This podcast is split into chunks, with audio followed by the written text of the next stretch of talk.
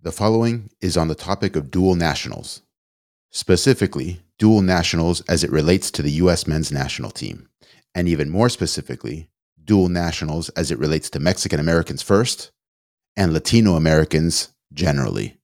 It's become a hot topic in American soccer the past handful of years. And even if you're not that interested in the pro game here or the national team, it can nonetheless be affecting whatever it is that you are interested in. The reason is that what you'll hear next starts providing some insight into the culture which pervades the ecosystem in our country.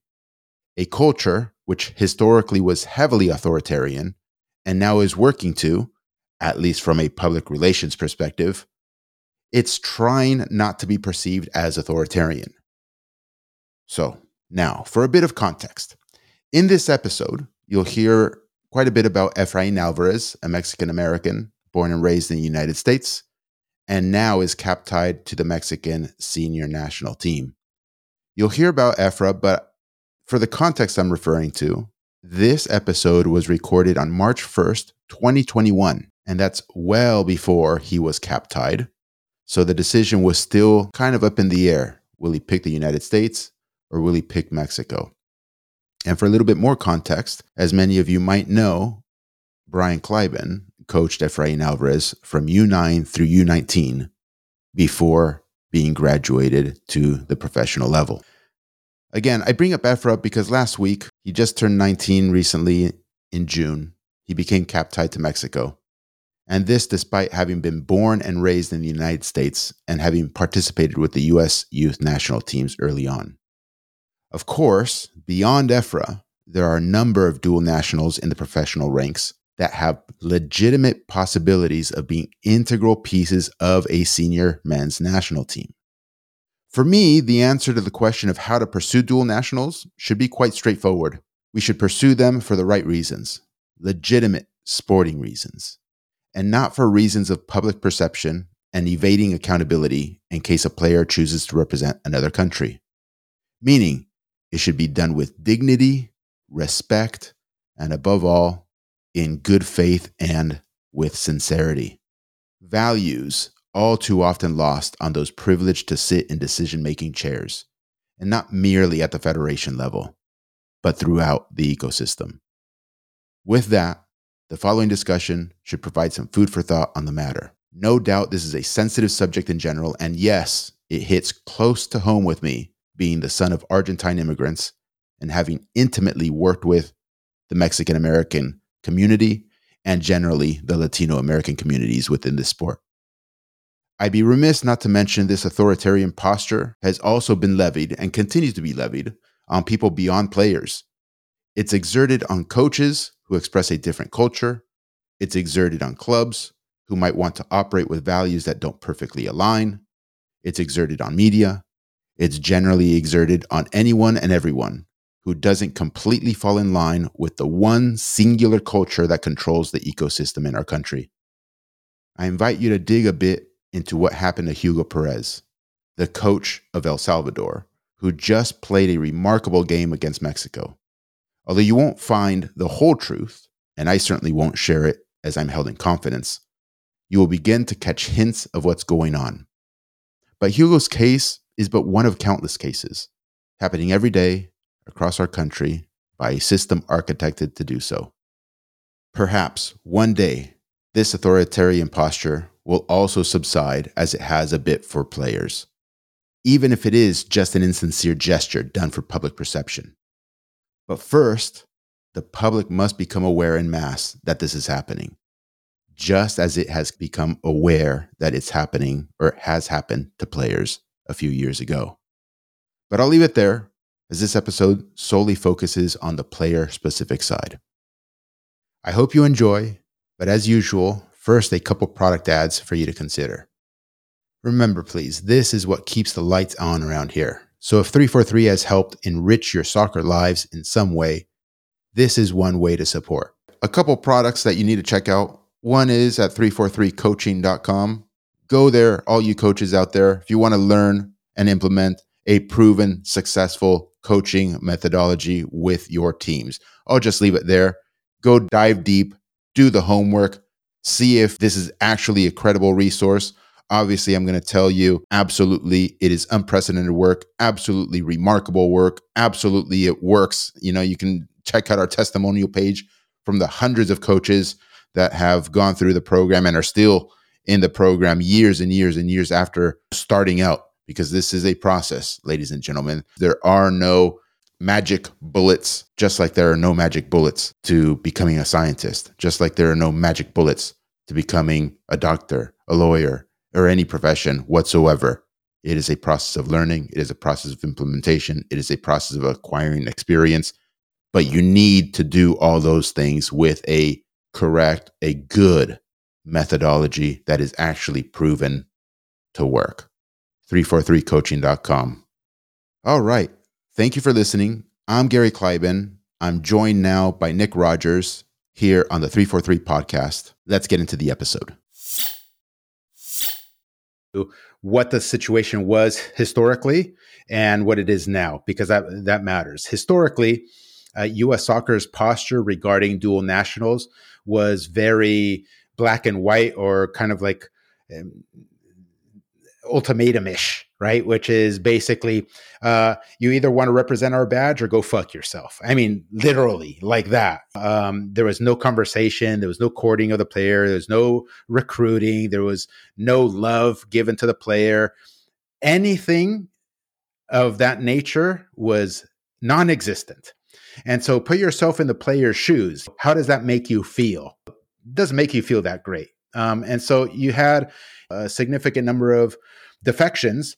Uh, most recently, from recent memories, the Jonathan Gonzalez uh, situation, who went to Mexico.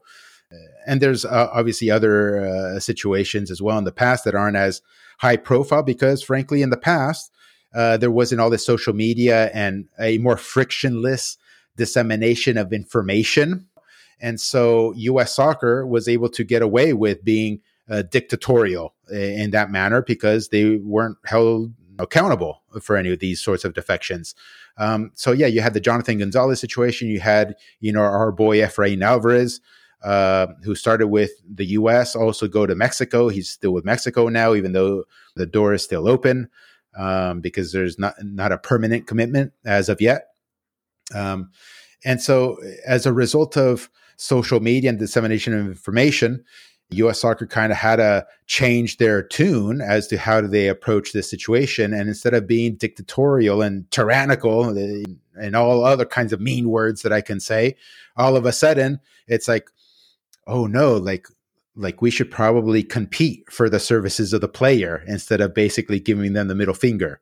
Uh, and so now you have a situation where um, U.S. soccer is more putting on a recruiting hat and a court uh, they do a courtship and try to make all the players feel like they're wanted and and they're needed and that they have a plan for their future. And we can talk about how true that actually is and, and what the real motives behind taking that position is because a lot of it has to do with public perception of the federation versus actually wanting to do that and actually wanting to get the player. Uh, a lot of it is driven by, um, again, not wanting to be accountable for a player defecting. That's the driver. Uh, so you know, as a result of that, more players are more, are now open uh, because they're being shown some degree of love to play for the United States instead of of another country. So that's one reason, Nick. The other reason is yeah, the United States is is a very marketable uh, nation and national team, and so from a player's perspective, and and if they have a good representative, the the valuation of the player. Uh, is is to a great, you know, to a significant degree, probably higher if they are a firm fixture for the United States men's national team, especially now that European countries really are looking for who's the next Christian Pulisic, who's the next McKennie, who's the next Tyler Adams, right?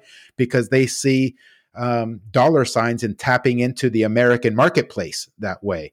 And so being on the U.S. men's national team versus I don't know, uh, the Chilean national team, the Mexican national team, um, another country, barring like the big time, right, uh, uh, uh, powerhouses, it's probably um, good for the career for them to be with the U.S. But again, this is a very sensitive subject in in the respect that the player also has to feel comfortable and the player also has to feel that they actually truly have a future with the US because it's one thing for the US to say we love you we love you blah blah blah blah blah.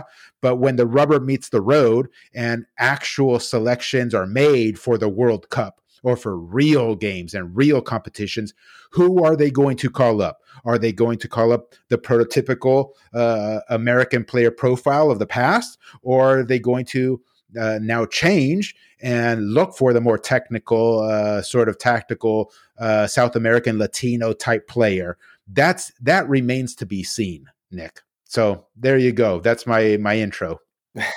It's not a bad intro. What are some of the other factors that you think influences players to, to make the decision? And I just saw a question from the professor. Do you think compounding on that? Do you think that what club somebody plays for and grows up in has an effect on their ultimate decision? Um, I, I mean, a whole bunch of things uh, contribute. How how close you are to your heritage, how close you you are to uh, the United States and its uh, way of life. When uh, did you come to the United States? Where uh, are you first generation? Where did you grow up? Who your friends and family are? How hardcore your family is with the national team?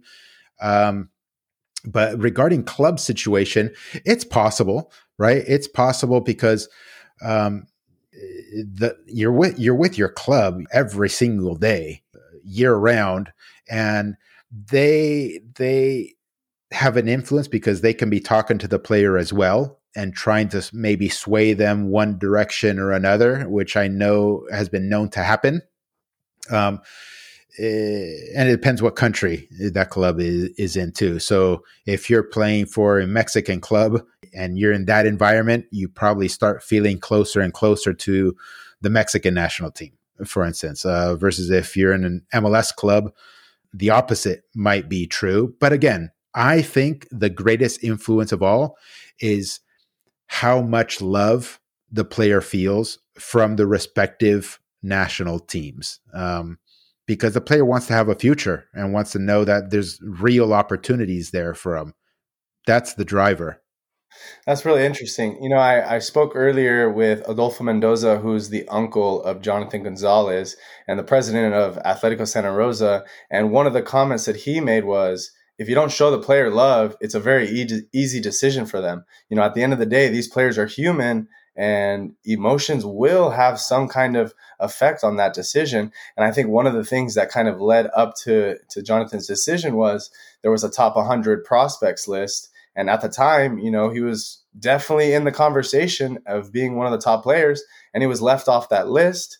Uh, I mean, he, he was left out of games. So these kind of things had a big impact on his ultimate decision. So, um, my question to you is when players do get the chance, how important is the environment uh, in, in, their decision making and, and the coaching staff? You know, how important is that uh, for these players who are getting a taste of both countries? Um, what does that environment do to them? Um, I don't know if this can answer your question because I'm trying to understand it uh, more thoroughly, and you can interrupt me, Nick. But sure, I, I think what matters is if if the love is genuine, right? Versus if it's a, a feigned love, versus if it's just a love to be able to say uh, publicly, we tried, you know, we tried, we called them to camps, we gave them phone calls and text messages, we tried, but ultimately, you yeah. know, it's a player's choice and he went elsewhere. Um, so that that's a bullshit sort of love, right? That's just a fictional love where they're just trying to cover their asses, um, sure. which happens a lot. And and the player eh, sometimes can tell the difference. Uh, human beings usually are, are, decent at sometimes seeing if if things are real or not real. So that's one thing. And then the other thing is um, when it comes to coaching staff and who's who's going to be working with the player at the national team level, it's also important, I think, to be able to be to to culturally connect with the player. Um, so if the national team staff is uh, comes from a diametrically opposed culture or a culture that's not very uh, in tune with the players' culture, that's not the the optimum situation either. So, what does that mean? So, for example, okay, let's say that we're talking about a Mexican American. Uh, clearly, he was he grew up in that kind of household. His first language is Spanish because the parents speak Spanish in the household, right? Even though the player was born here in the U.S. and they listen to Spanish broadcast of of games, et cetera, et cetera. You go to the national team camp and nobody can speak Spanish or hardly speak Spanish or do, doesn't understand the cultural upbringing of the player. That has a different feel right? Than if the opposite were true. Um, and and you can joke around with the player in a cultural uh, way that's in sync with one another. So it's another factor, Nick. I don't know if that answers your question. No, 100%. And I think that's a really good point. You know, even making an attempt to try and understand a player's culture might have big impacts in making that player feel a little more welcome with the environment. So I think that and it's not and it's not like the, these players don't speak English; they're fluent in English. Of course, they were born, yeah. and, born and raised in the United States. It's just having that added bond. Exactly. Now, there's a bonding that happens between coaching staffs and players that can be that much greater if there's cultural cohesion there. Yeah. Here's another question. Do you think that the US has the man the manpower, the budget and the resources to scout as well as we need to or are we letting some players fall through the cracks? Are there are there gaps in the pipeline that Well, there's listen. First off, as I said for years, these aren't cracks that players are falling through. These are canyons. Okay, these are fucking Grand Canyons eh, that exist in our country. So are there players that don't get elevated or don't get identified and, and selected and elevated in our professional setup? Absolutely. Fucking canyons worth of players. One. Um, uh, two, you said, does the Federation have the resources, wherewithal to scout and close those canyons or whatever?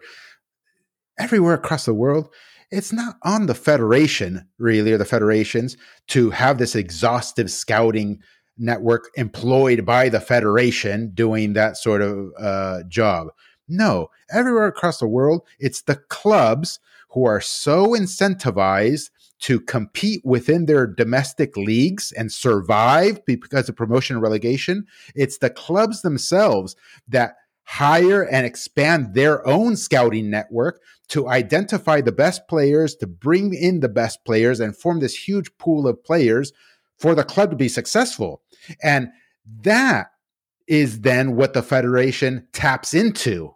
You see what I'm saying? Yeah. So it's not the federation's budget that needs to be amplified for scouting. Oh, we only have Gary, we only have 20 scouts at the federation. You know, you can't.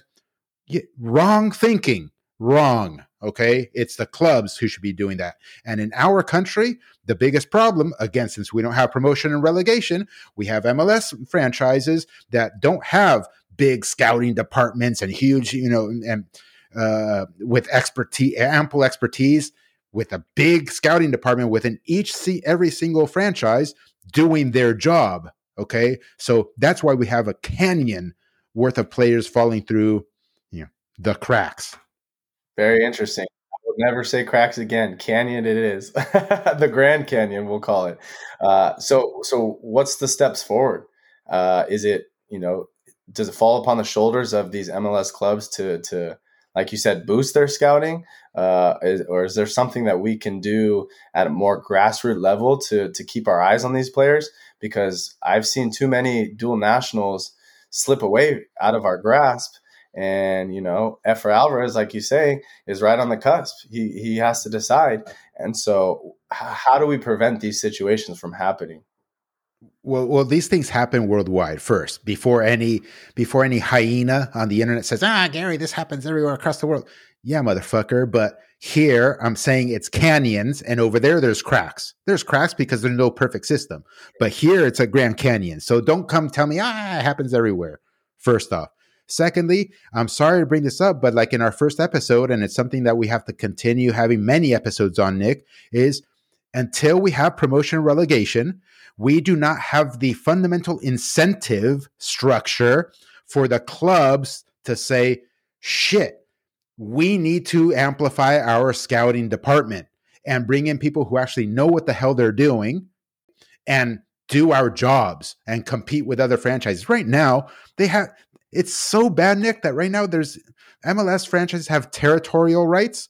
So it's not like Dallas can come into Southern California and, and scout Southern California and recruit a, a player that they think is good to FC Dallas or New York or Seattle or anywhere. No, just because the player is born and raised here and is in this territory, oh, that's a Galaxy player or an LAFC player, whatever. Done. So you see what I'm saying? Like Absolutely. the incentive structure is not there, even even in that regard.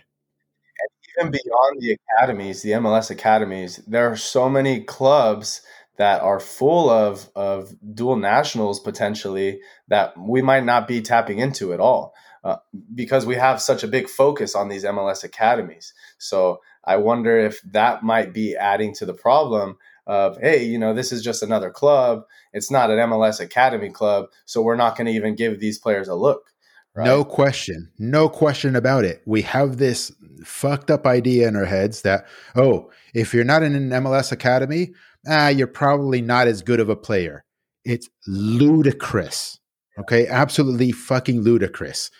Uh, and, and and so long as we have that mentality, so long as our fan base has that mentality, our reporters and media who are compromised to the core keep spreading that sort of uh, narrative, we're in big trouble. Like uh, the, the the people who should be held accountable aren't held accountable for doing a good job. So what the fuck do they care? You know, if they miss a player or two? Because let me tell you this, Nick, nobody will be the wiser if a player falls through the canyons here, okay, nobody will know that the player fell through the canyons because everybody believes that the cream rises to the top and whoever got to be a pro in MLS or whatever, well, the, that was the best player.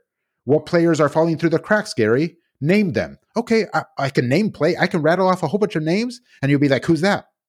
Oh, yeah, exactly. Who's that? You won't give me any credit for saying that these players should have been professional because it, it, eh, eh, these players mean nothing to you. Were they ever on a youth national team? Were they ever in an MLS academy? Oh, well, Gary, if they were good enough, they would have been called up to these things. Right. So it's kind of like a, a stupid question. Gary, name the players that fell through the cracks. You're just going to tell me I'm, I'm okay. Well, that's just your opinion, Gary. Nonsense.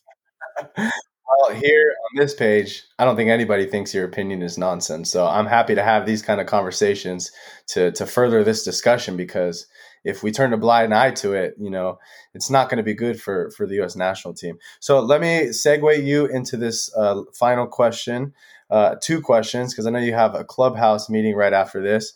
Uh, this is from Tony GZA. He said, "I've heard Brian speak on Efra Alvarez being the future number 10 of the U.S. men's national team. What are your thoughts on that? Well, the player is super special.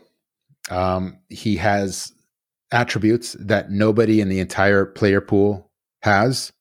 Uh, he has attributes that nobody in the history of the U.S. men's national team player pool has, and same with other players, by mind you. We can talk about that another day. Um, but historically speaking, uh, players like Efrain Alvarez have not been valued in, in the United States. And players with his attributes are not valued. Instead, what the United States values is the big, strong, you know, bruiser who buzzes around, runs 15 kilometers uh, in a game and goes into bone crunching tackles and can win headers. You know, that, those are the central midfielders the United States selects. D1 and, athlete. And, come, and yeah, and they come from a particular demographic. Okay, so um, in that reg- and nothing's changed by the way okay? You might hear you know these these ridiculous narratives that things have changed they have not changed. Um, so that's going to be a problem. That's uh, for for Efra's future. Um, so i don't have that answer. Again just because you get called to national team camps, just because you get called to uh, friendly matches at in, during FIFA windows, you know, even if it's in Europe or whatever, just because you maybe get called and play some uh, Nations League games or a Gold Cup, I mean, or, or a U17 World Cup or U20 World Cup. Well, when when the rubber meets the road, which is World Cup qualifying and the World Cup or Copa America or, or something like like the top competitions, that's where you see what gets valued and who plays. Okay, so until that changes, uh, consi- for on a consistent basis, nothing's changed. So we'll. Is he the number ten of the future? I mean, I certainly would if it, if it was me and my staff running the show, uh, that he definitely has a very high probability of being the 10 of the future. But it's not my show; it's somebody else's hey, when Ibra speaks highly of you and and says some of the comments that he he said about him, you know, I, I think that the quality is there. And when you see him play in games, you're kind of blind if you don't see the quality and the, the well, way that he. Well, I, well, listen, man, it's kind of like you bring up a good point. Pedigree uh, means a lot here in the states, okay? Because when you don't have the eye to judge you have to rely on other people's opinions, other experts' opinions, and or uh, the pedigree of the player. So if Zlatan Ibrahimovic comes out and says Efra is the most talented player in the league, that means something to the people here. Yes. You know, and and and that is a reason why Efra's name carries some weight uh, among you know what we just finished discussing 10 minutes ago the dual national battle and us soccer now having to compete which by the way that word compete is a dirty word in the us because nobody wants to compete nobody wants accountability. But look now they have to compete with mexico and it's a good thing.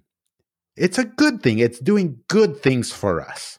Okay? So we need more competition and if Mexico is doing a better job at us than recruiting some of these players and doing a better job of convincing these some some of these players to go and play for El Tri, then maybe we need to relook at what's going on here in the states and say, hey, we are not competing at a high enough level when it comes to these dual nationals. We can't keep letting some of these players slip. So if Efra does go to Mexico, is that a, more of a win for Mexico or a loss for the USA? It's a tough question. I, I, don't know. We'll, we'll see. Efra's still a young pup, turns 19 in the summer. Uh, just like all these young pups, they still have a long way to go. He's still in that phase of making the transition to being a professional yeah. in the in the strictest sense of the word being a professional and leading a professional's life, right? Which you don't know until maybe you're 21, 22, 23, you know, whether a player is indeed a true professional in the in the strongest sense of the word. Yeah. Well, I'm excited to watch how that unfolds. I know we'll have our finger on the pulse and I look forward to conversing about, you know, whatever happens either way. I have a feeling, Gary, that this is going to need a follow up conversation. Uh, I'm interested to see what some of the comments say about this topic. Uh, and like I said, we will be watching very closely to see, you know, what Efrain Alvarez decides uh, and what the future is going to be for this U.S. men's national team. Uh, but Gary, thank you again for your time. I know uh, everybody here appreciates it. I appreciate hearing your input, and I look forward to, to doing this again. Beautiful, brother. We'll talk soon. All right. Thank you, Gary. Ciao, ciao.